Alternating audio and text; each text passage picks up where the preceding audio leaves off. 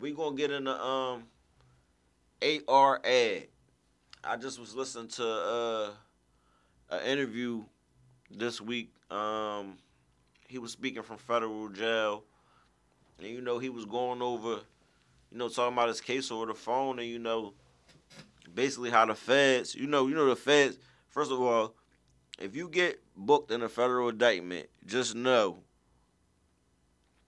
it's a probably ninety percent chance that you're going to jail, especially if you was involved in some shit. So just know when them alphabet boys is coming, you see that FBI on the back of their jacket and they say here Rico, just know you facing some time. This ain't no bullshit state load shit or a little two days in jail shit. Like you facing football numbers and up.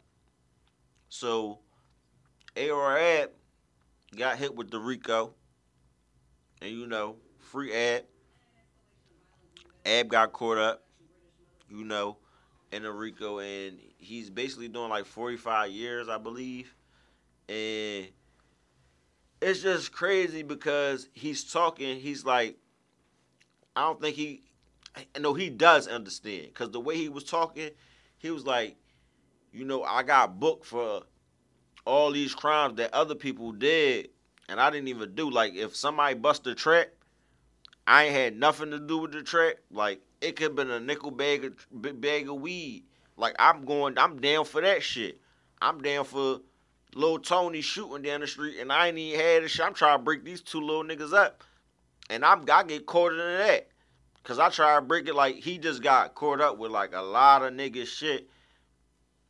And at the end of the day, he did go like when you look back at his at, at, at, at his not not saying that you know he told on himself, but the way they make it look on the internet is like you like he told on himself. I don't know if that acquires to his case, but what you were saying on the internet and what they got you booked for is like lining up.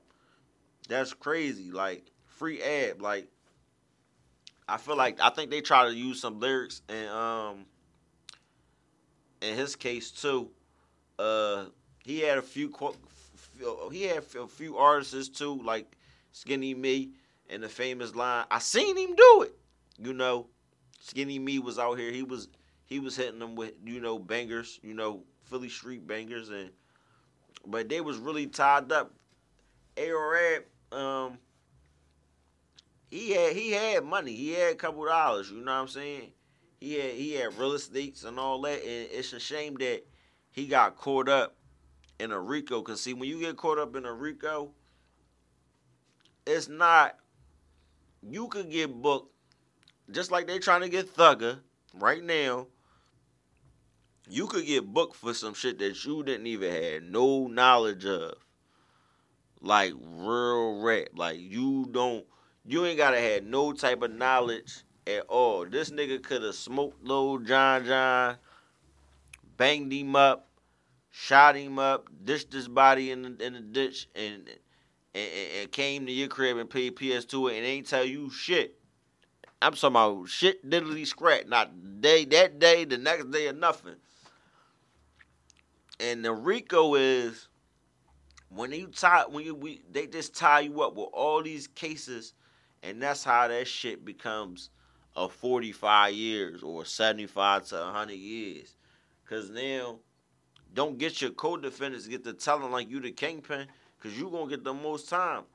While they get either Sammy the Bull, you know what I'm saying, Scott, Scott free to fuck go going, or they get a little time cut off they shit so where they got a little light at their tunnel. So, once again, with my main topic. Stop looking for a handout, man. Majority people that got like 30 or 40 motherfuckers around them is looking for a fucking handout. Like real rap. Like, there's no fucking way you should have 30 or 40 niggas around you. Like that shit played out. That shit 20. That's that's that shit so 2003. Like, don't nobody be with 20 niggas no more. Fuck you want to be with a bunch of dicks for? You know what I'm saying? So you gotta take the time out your day to do something productive with yourself. Cause when you got 30 motherfuckers around you and they they, they you you you that you you you you you in that mode and you, and you and my street niggas know what the fuck I'm talking about. When you in that fucking mode and you in that vibe and you hustling, you grinding, and you putting niggas on, you giving niggas this and that, and you running the back like a quarterback. Yeah, just know them same motherfuckers, one of them motherfuckers out of the motherfuckers is gonna tell when the shit hit the fan. Motherfuckers gonna be informants. You know what I'm saying? Whole time, they looking for a handout. They looking to get something from you to get something off of them.